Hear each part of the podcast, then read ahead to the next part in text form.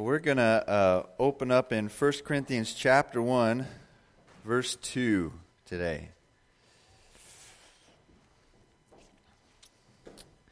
And today we're going to talk about the church. A couple weeks ago, uh, as we had several folks who, who just committed their life to, to follow Christ as his disciples uh, through baptism.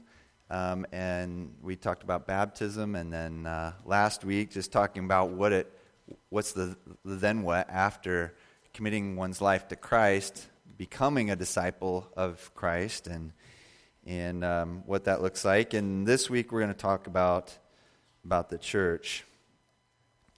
And so um, we're going to start here in 1 Corinthians chapter 1 verse 2. But uh, I'd like to just ask the Lord to, to direct our steps here this morning as we do. Fathers, we come to your word today. We thank you for it. Alive and active, Lord, able to pierce through the, the deepest, darkest corners of our soul and to divide falsehood and truth, and Lord, to lay before us um, the revelation of who you are and what you have called us to. Lord, I ask that you would, would do that for us today, that you would teach us your ways, that you would show us what it is that, that you desire from us, that you would show us um, who you are as our Lord, as our Savior, as our, our shepherd and Father. Um, Lord, we also ask that you would show us, Lord, who you have made us to be. Lord, that we would glorify you through that. And we pray this in Jesus' name. Amen. So, a couple of questions that we're going to explore, and I'll, I'll just give you, uh, I guess, a little warning here.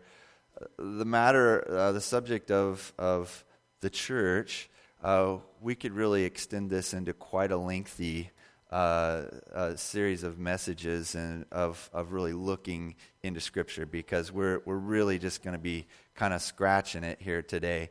Um, but what I want to try and accomplish is to kind of go for the heart here of, of what Scripture teaches about the church. And um, we're not going to hit everything, and there's going to be plenty that, that perhaps if you're, a, if you're a student of Scripture, there's going to be plenty here that you're, you're going to think, well, that could have been added, and you're right. There's a lot that could be added to this that I'm not going to add today um, because we, just for, uh, I, I, I, think the battle of attrition would set in before we really worked our way too far into it, really. But, uh, but we're going to look at 1 Corinthians chapter 1, verse 2, and, and, and a couple of questions that I want to try to, to address here from Scripture this morning is who or what is the church? And the other question is, why is the church here? And those are uh, the, the questions we're going to try and, and touch on today from God's Word. So let's look at 1 Corinthians chapter 1, verse 2. This is uh, uh, Paul's introduction uh, of his letter to the church in Corinth. And uh, I, I, think verse 2 um, helps us to uh, understand um, what God's perspective is of the church. So he says, To the church of God that is in Corinth, to those sanctified in Christ Jesus, called to be saints together with all those who in every place call upon the name of our Lord Jesus Christ, both their Lord and ours. I'm going to read that one more time. To the church of God that is in Corinth to those sanctified in Christ Jesus, called to be saints together with all those who in every place call upon the name of our Lord Jesus Christ, both their Lord and ours. We're going to break this verse down a bit here, and then uh, um, we'll actually look at some other, a uh, couple other passages as well. But let's start right here. Paul says, To the church of God. Now, there is a denomination that ref- called by such a name. That is not who he's addressing. Okay? Um, Paul is not referring to a denomination. Paul is referring to something else. The church of who? Who? Who does it belong to? Yeah. That is a foundation right there, the church of God. The word that's used there for church is ecclesia. Uh, it's a gathering here, um, sp- used here, uh, it's a gathering of believers in Jesus Christ. Um, it's the community of committed disciples of Jesus Christ.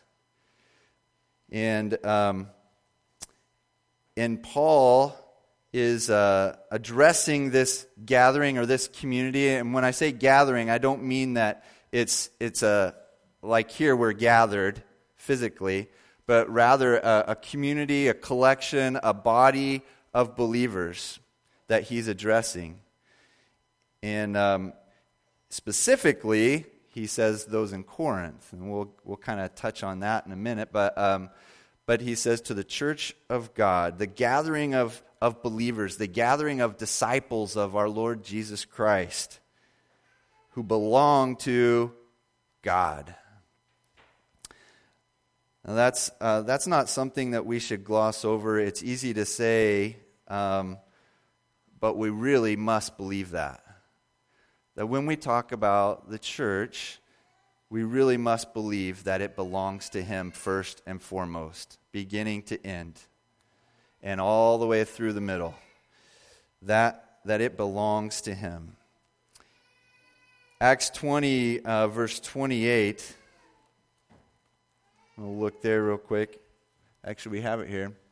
Uh, in addressing uh, um, some church leaders, he, they say, Be care- pay careful attention to yourselves and to all the flock in which the Holy Spirit has made you overseers to care for the church of God, which he obtained with his own blood. How, where, how, how, how did the church come about? The church came at the cost of the blood of Jesus Christ, his sacrifice. So, what does that tell us? it tells us that there is no one who has given more for the church than our Lord Jesus Christ, who laid his, da- his life down for her. He bought her at a tremendous price, an incomparable price.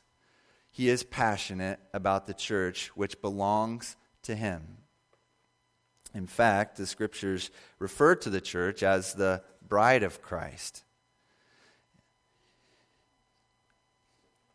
As we uh, continue on here, the church of God that is in Corinth, we'll double back to that in a minute, um, sanctified in Christ Jesus. Sanctified, what does that mean? It means to be purified from sin, consecrated to God, made holy. How are we purified from sin? How are we consecrated to God? How are we made holy? What is the means of that? The means of it is through Christ, the sacrifice of Christ. By faith in Christ, we have received forgiveness, we've been made clean, and we have been set apart, consecrated, set apart to God, belonging to Him, and for His purpose and for His glory. That He has taken what is not holy, namely you and me, and made us holy through His Son, Jesus Christ. And so Paul says to the church of God that is in Corinth, to those sanctified in Christ Jesus. So we know that as Paul addresses the church, he's addressing those who are sanctified in Christ Jesus. So he's not talking to everybody who's in Corinth. He's not even talking to everybody who may gather together physically. He's talking to those who are sanctified in Christ Jesus. That's who he's referring to as the church. In fact, the, there's a, um, a word there that i am going to throw out some uh, original language here, um, not because I'm a language scholar by any stretch of the imagination.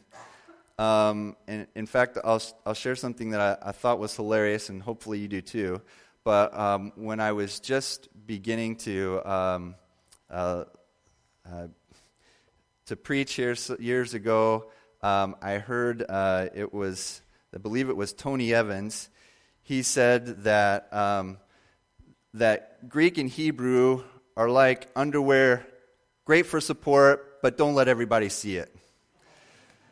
So, what we're going to do today is look at, I'm going to throw out some Greek here for the purposes, hopefully, of you kind of being able to piece together some things because in understanding some of that uh, original language, what we find is that there's some meaning filled out for us as we as we read the scriptures here. So the word here that I want to introduce to you is agiazo. Um, that's to be uh, purified, um, to be made holy, consecrated. The reason that I throw this out there is because there's a very similar word that gets uh, that Paul uses here next, called to be saints, agios. And so there's what God did. God took the unholy and made it holy, and now the agios are the people who have been made holy. So there's, there's the action God did, and then there's the people that God made through that action. And so we have those, here Paul is addressing those whom have received Christ by faith and thereby been forgiven and washed clean of their sins, called to be saints. That is, people who are sanctified, people of God, pure, blameless, clean, holy by God Himself. Um, I want you to see 1 Peter chapter 2. Peter has a, um, just gives us such a, a picture of who we are as the people of God. 1 Peter chapter 2, verse 9. Uh,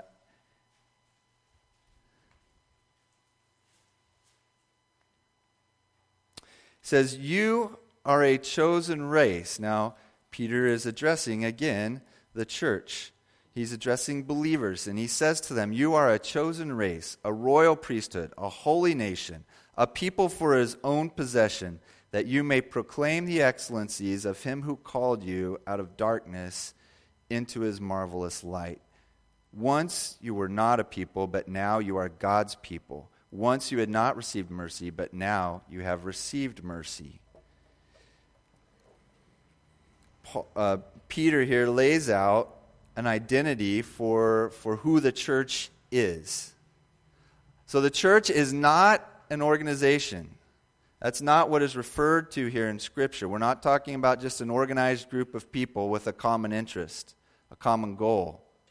We're talking about a family, a body of believers that belong to God, find their purpose in Him, find their place in Him.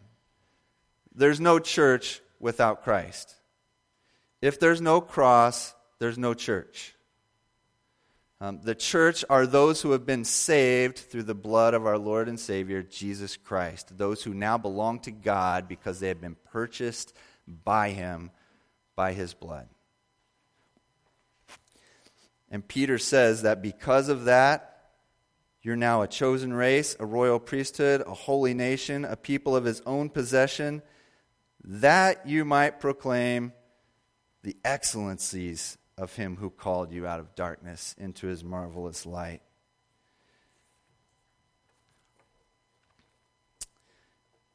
Now, going on here in, in uh, 1 Corinthians chapter 1, as we follow along in what, how uh, Paul continues to uh, unfold his greeting here. So, called to be saints, together with all those who in every place call upon the name of our Lord Jesus Christ. Okay, now this brings into a, a, little bit of a new dynamic with who is the church. So Paul says the church of God, um, that is in Corinth. What does that tell us?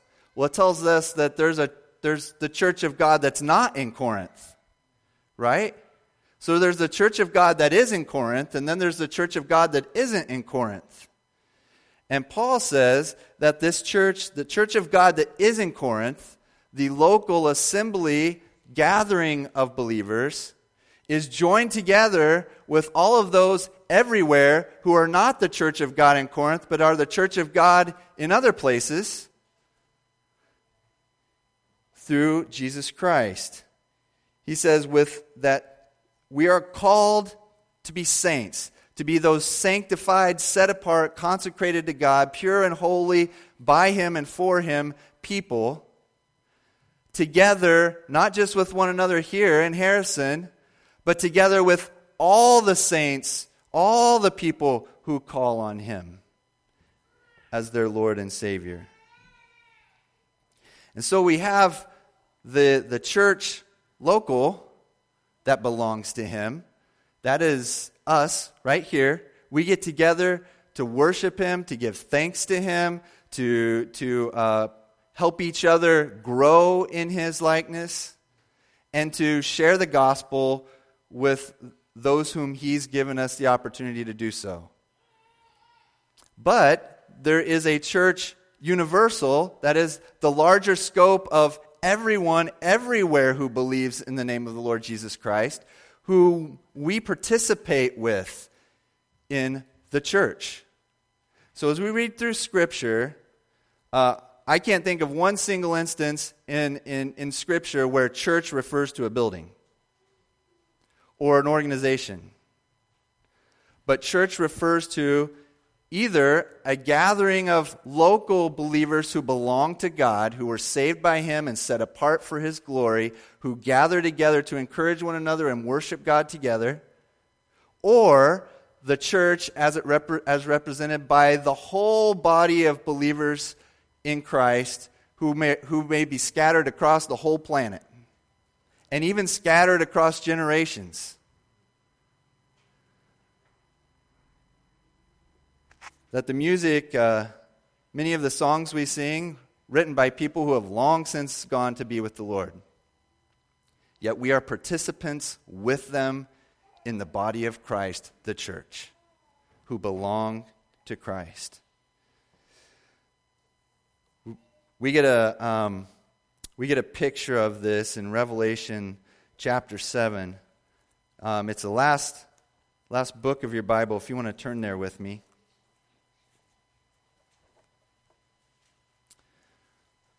Um, I've had opportunity not to not to travel a whole lot, but um, but the little bit of traveling that I've been able to do, um, whether it's within the U.S. or outside of the U.S., the one thing that I just uh, cherish and love and, and I'm thankful for is that when you meet uh, uh, folks whom you don't know, um, who don't know the Lord, you, you, you just you recognize we're strangers. Yet when you gather with those who do know the Lord, there is something unique that happens between believers where you recognize uh, we may not know each other, but we're part of the same family. There is a connection at the heart level where we gather to worship God together in unity, even though we don't know each other. I don't, you know, sometimes we don't know each other's names. We certainly don't know each other's where we came from and what life is like for each other. And yet, the one thing we know is that we have both been saved by our, our, by our Lord and Savior, Jesus Christ. That we both share a common hope in Him. That we gather together in His name, His people, His family, for His purposes. Revelation chapter 7, as, um, as we're told about the, uh, the persecution that will come against believers, uh, I just want to read this passage because in it we get a, a picture of the unity of the people of God, saved by Him and for Him. So, Revelation 7, verse 9 After this I looked, and behold, a great multitude that no one could number, from every nation, from all tribes and peoples and languages, standing before the throne and before the Lamb, clothed in white robes and with palm branches in their hands, and crying out with a loud voice. Don't miss that part of it. Crying out with a loud voice. This is a passionate cry on behalf of these people and they say, Salvation belongs to our God who sits on the throne and to the Lamb. People from every tribe, every tongue, every nation gathered together who have this one thing in common, And that is salvation belongs to our God who sits on the throne and to the Lamb.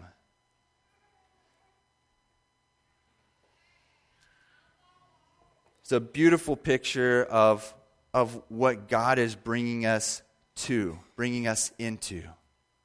The family of God.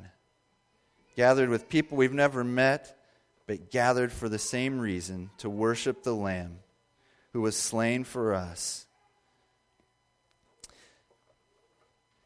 Um, as Paul is jumping back to 1 Corinthians there, as Paul continues on here with his greeting, he says, so there are those who are gathered together, uh, gathered together with those who in every place call upon the name of the Lord Jesus Christ, both their Lord and ours.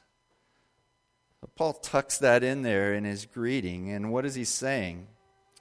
Well, the use of Lord is an expression of devotion and submission to the, to the authority of Christ in our life. And what Paul is saying is to the church, who is the church? Those who have been sanctified, set apart, made clean through faith in Christ Jesus, called to be his sanctified, set apart people, saints, who, um, who are submitted and devoted to the authority of Christ in their life. That we share that very thing together. Colossians chapter 1, I, I, man, I just love this passage in Colossians uh, because it does, for me, the very thing that needs to happen often uh, for me and probably for you, which is to bring Jesus back front and center and remind us who is this all for? Colossians chapter 1, verse 15. This is what we, uh, um, when we were going through Colossians, called the Colossians Creed. So why don't you read it aloud with me? He is the image of the invisible God, the firstborn of all creation. For by him all things were created, in heaven and on earth, visible and invisible, whether thrones or dominions or rulers or authorities. All things were created through him and for him and he is before all things, and in him all things hold together. And he is the head of the body, the church. He is the beginning, the firstborn from the dead, that in everything he might be preeminent. For in him all the fullness of God was pleased to dwell, and through him to reconcile to himself all things, whether on earth or in heaven making peace by the blood of his cross. Amen. That is a steak dinner if you ever had one. Jesus Christ, He is the image of the invisible God, the firstborn of all creation. It was by Him and for Him and in Him that all things were made and hold together. Period. I mean, we could just close, it, close up shop right there, leave you with that, and, and, and just build your house on that. Because that will give you a right worldview of the rest of your life. I'm here by Him, saved by Him, I am saved for Him, and, and it's Him that holds me together. He is the head of the body, the church. The church does not belong to anyone else. There's no competition. He said in the Old Testament, I am a jealous God. I will not share my glory with another. Guess what? The church is the bride of Jesus Christ, and he will not share her with another. So, if ever myself or, or yourselves or all of us together get the idea that this church exists for us, by us, and it holds together by our hand, we have just stepped in to compete with Jesus for his bride.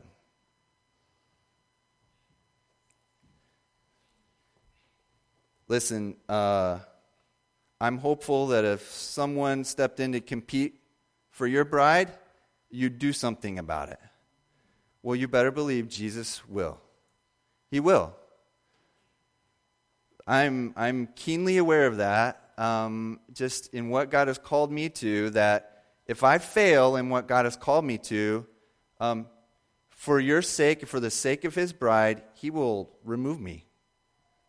By, will, by some means, but he will. I trust him to oversee his people, to shepherd his people, to take care of his bride. And we all need to do that.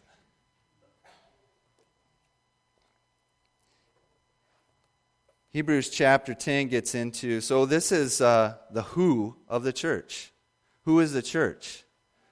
Church is who Paul said here. It's that, it's that body of people who are saved and sanctified through Jesus Christ by faith, who have been set apart for his purpose, who are held together in him and who sub- are submitted um, and devoted to the authority of Christ over them. Now, we submit to him not out of fear, but out of love and gratitude. That is why we call him Lord, because of what he has done for us. It is only our reasonable response. Hebrews chapter 10, we're going to turn there because this gets into the why.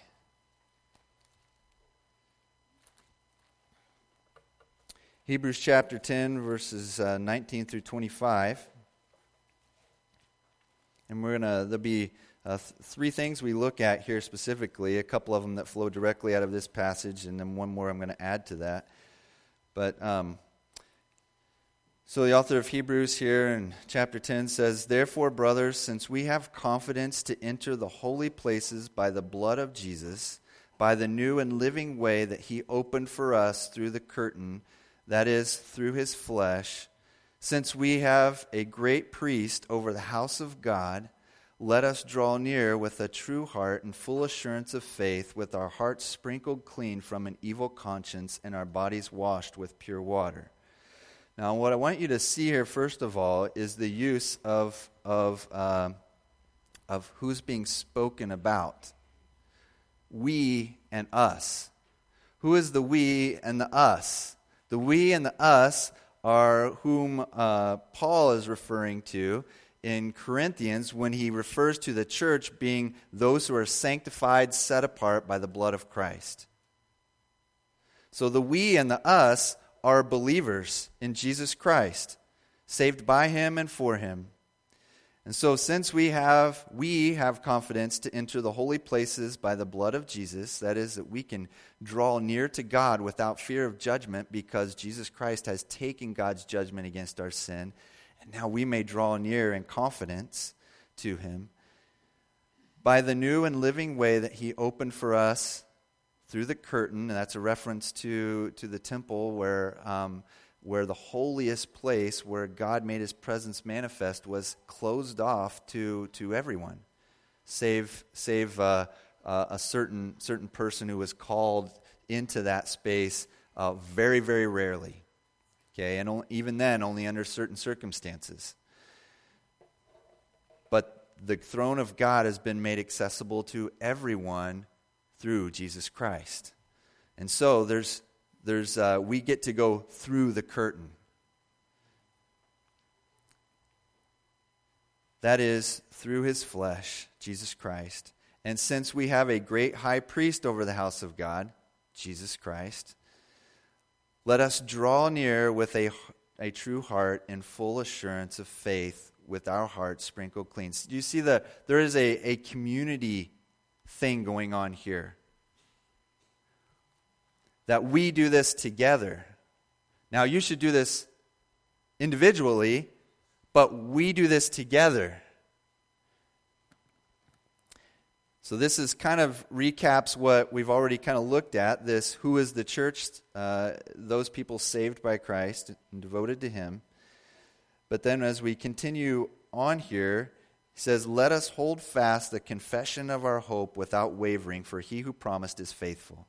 And let us consider how to stir up one another to love and good works, not neglecting to meet together, as is the habit of some, but encouraging one another, and all the more as you see the day drawing near. So, well, 19 through 22 kind of uh, reiterates what we've already looked at up to this point.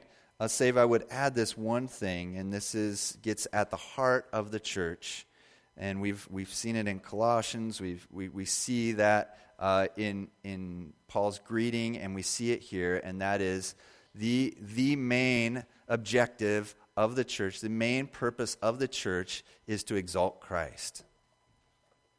It is by Him, for Him, and in Him it holds together. And so the main purpose of the church is to lift high the name of Christ to exalt him, to give him glory, to give him honor, to give him our thanks. In fact, if you remember when we read 1 Peter chapter 2, he says um, that you're, you're a, a, a chosen race, a royal priesthood. He lays all this out about your new identity in Christ now as the people of God, belonging to him, that you may, what? Proclaim the excellencies of him who called you out of darkness into his marvelous light. He made you this that you would exalt Christ.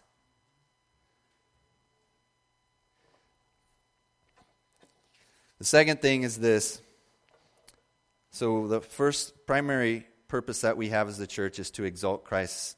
Second thing I want to look at here is uh, he says, Let us hold fast confession of our hope without wavering, for he who promised is faithful. And let us consider how to stir up one another to love and good works, not neglecting to meet together, as is the habit of some, but encouraging one another, and all the more as you see the day drawing near. So we are to together hold fast to the confession of our hope that we have, we share in Christ, because He's faithful and then we are to consider, that is, to give serious thought to and, and implement into action how we stir each other up to love and good works. Now, this um, the, the the word in the original language that's used here for stirring one another up uh, is used as uh, as a term of, of encouraging and, and helping each other along. And it's, it's more than just a, a word of encouragement like, go get them. You got this. You're going to be fine. It's, it's the same word that's used in the negative uh, when Paul and Barnabas have a sharp disagreement. Now, how sharp was that disagreement? It was so sharp two believers that had such a sharp disagreement that they parted ways over it. Now, they didn't hold on to bitterness and resentment and all that. So, not that kind of parting ways. We're like, fine, fine, fine. It wasn't like that. It was just they got to a place where they said, we cannot work together here um, and, and, and achieve the goal that God has called us to because we have such a disagreement that that basically says we're going to have to separate in order to achieve the purpose of God for us. And it was over a, a young guy that, that Paul found to be a nuisance, and that Barnabas said, We know we got to keep pouring into this guy. Who later Paul said, Man, I'm so, this is my paraphrase, man, I'm so glad Barnabas kept investing in him because he's, he's such a help in the kingdom of God. But you understand here what is being said is this isn't just a pat on the back. Sharp disagreement, but in the positive. So this is stirring each other up. This is, this is real action. This is, this is really fanning the flame hard. How do we really help each other really press forward and push on towards growing in Christ, holding on to the hope? See there that we have this common hope that we're holding on to. Hold fast the confession of our hope. Why? Because he's faithful. And we're to stir each other on, stir each other up towards love and good works. And then later on there it says to encourage one another, and all the more as you see the day drawing near. What's the day? The day of the judgment of Christ that's coming. Now, we, we know that because what comes next is, is a, um, he talks about sin and how that's going to be dealt with. But he is returning, and his judgment is coming. And so, as we see that day coming, let us keep encouraging each other even more. And so the, the second thing is that we are called, the church has a purpose here. The reason that we're here is to help one another persevere and grow in faith, hope, and love. God has given us one another as a family to, to help each other finish well and keep growing in Him. And so He gives us things like spiritual gifts, which are for what? Building you up? No, building up the whole body of Christ. So, praying, giving, serving, teaching, correcting, discipling, worshiping, sharing in communion, these are all things that we do to help spur each other on and hold fast to the hope that we have in Christ, to hold on to the faith that we have in Him, and to grow in His love. The third thing is this the church is here to make disciples. Matthew chapter 28, some of the last words that Jesus left to his followers were I have all authority to say this, and I'm telling you, go make disciples. Jesus said to his followers, Go make disciples. That is, those who would be devoted to Christ, learners of his ways, who, who, would, who would join in as, as the number that Paul talks about there, the church of God who would be members of the church of God through faith in Jesus Christ, and who would be devoted to their Savior and becoming like Him. Now, disciples, um, making disciples is uh, more than a bumper sticker. It's, it's, it's more than a tweet. Um, making disciples requires us to be involved in the lives of other people where they're at and to help them go from where they're at towards a likeness in Christ, which requires the Holy Spirit to give us wisdom and understanding and to, to and for us to, to know the Word of God that we can relay these truths and it requires us to be ourselves disciples of Christ who are committed, devoted to Him and His Lordship in our life, that we may bring others along with us in that. Um, discipling is not about sitting over someone. Um, it's not about wagging your finger. It's not about being the professor and the students. Uh, it's about coming alongside and helping one another grow in Christ. And some of us are farther along than others, and, and our job is to help bring them along, to grow in, in, in Christ, to learn what it means to belong to Him, and to walk in His ways. And all of us can benefit from someone who's been farther along in the journey who can come alongside of us and help us grow. We are going to be learning to be like Jesus for our entire life. It, that job is never done. And we see this as, you, as we look through Acts and through Paul's letters and Peter's and John's. We see that they have a, a particular uh, focus on the people helping one another and sharing the gospel and making more disciples.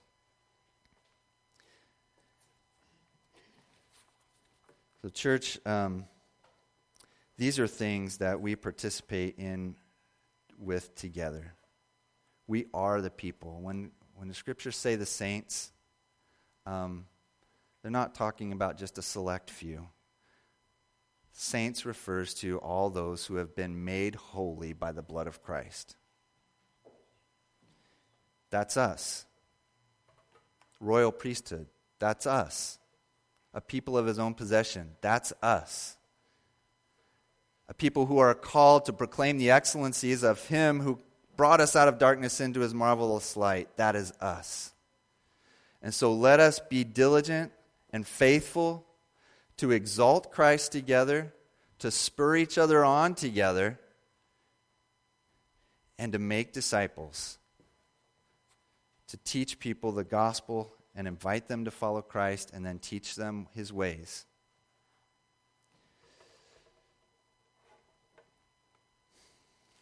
Let's pray.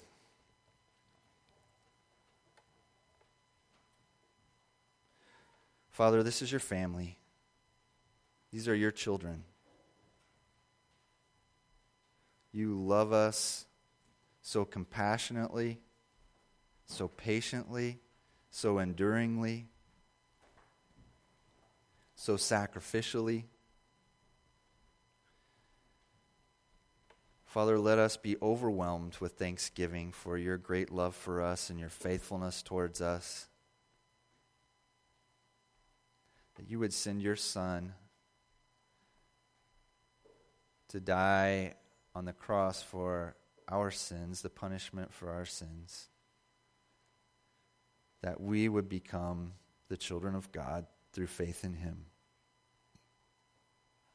Thank you that you do not discriminate, that all those who come to you seeking your forgiveness and trusting in Christ are received by you as children. Thank you that you hold us together For Lord, I guarantee that if we ever get the idea that this belongs to us, we will mess it up so royally. And we ask, Lord, that you would just continue to lead your people, to shepherd your flock, your family. That, Lord Jesus, you would, you would care for your bride in that tender and passionate way that you do. Lord, we ask that you would help us to, to stir one another up, to be eager to figure out how we can help each other grow in Christ. And to be searching for opportunities and seizing opportunities to be able to share your excellencies with other people. All the great and wonderful things you have done, first of all, which is sending your Son for us. Let that be always ready on our lips. Lord, may you be exalted and glorified through us and make us fruitful f- for your kingdom, for your glory. It's in the name of our Savior we pray. Amen.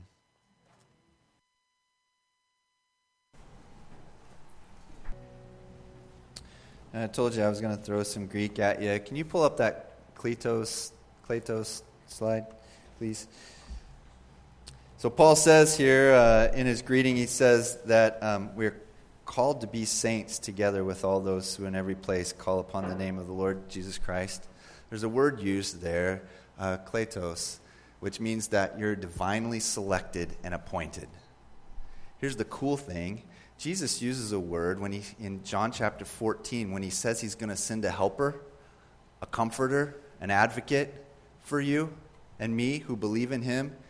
And he refers to him as Parakletos, the Holy Spirit, who is called to our side as our comforter, our advocate, to help us in what God has called us to. Pretty amazing, isn't it? We have a divinely, we have been divinely appointed, and we have a divinely appointed advocate and helper who is uh, who is way more than capable of helping us to do all that God has called us to. So, church, um, you've got the wind at your back from, from here to eternity. So, God has chosen you and appointed you in whatever capacity He has specifically in your life to serve Him and glorify Him. And now He has equipped you and given you everything you need to fulfill that. So don't shy away from it. It's the only reason, seriously, that I can, I can fulfill this role in the midst of you is because I have full faith that God is somehow going to make it possible. And you need to trust Him for the same thing in your life, whatever He's called you to. Lord, bless and keep you, church. He is ever with you, your Parakletos.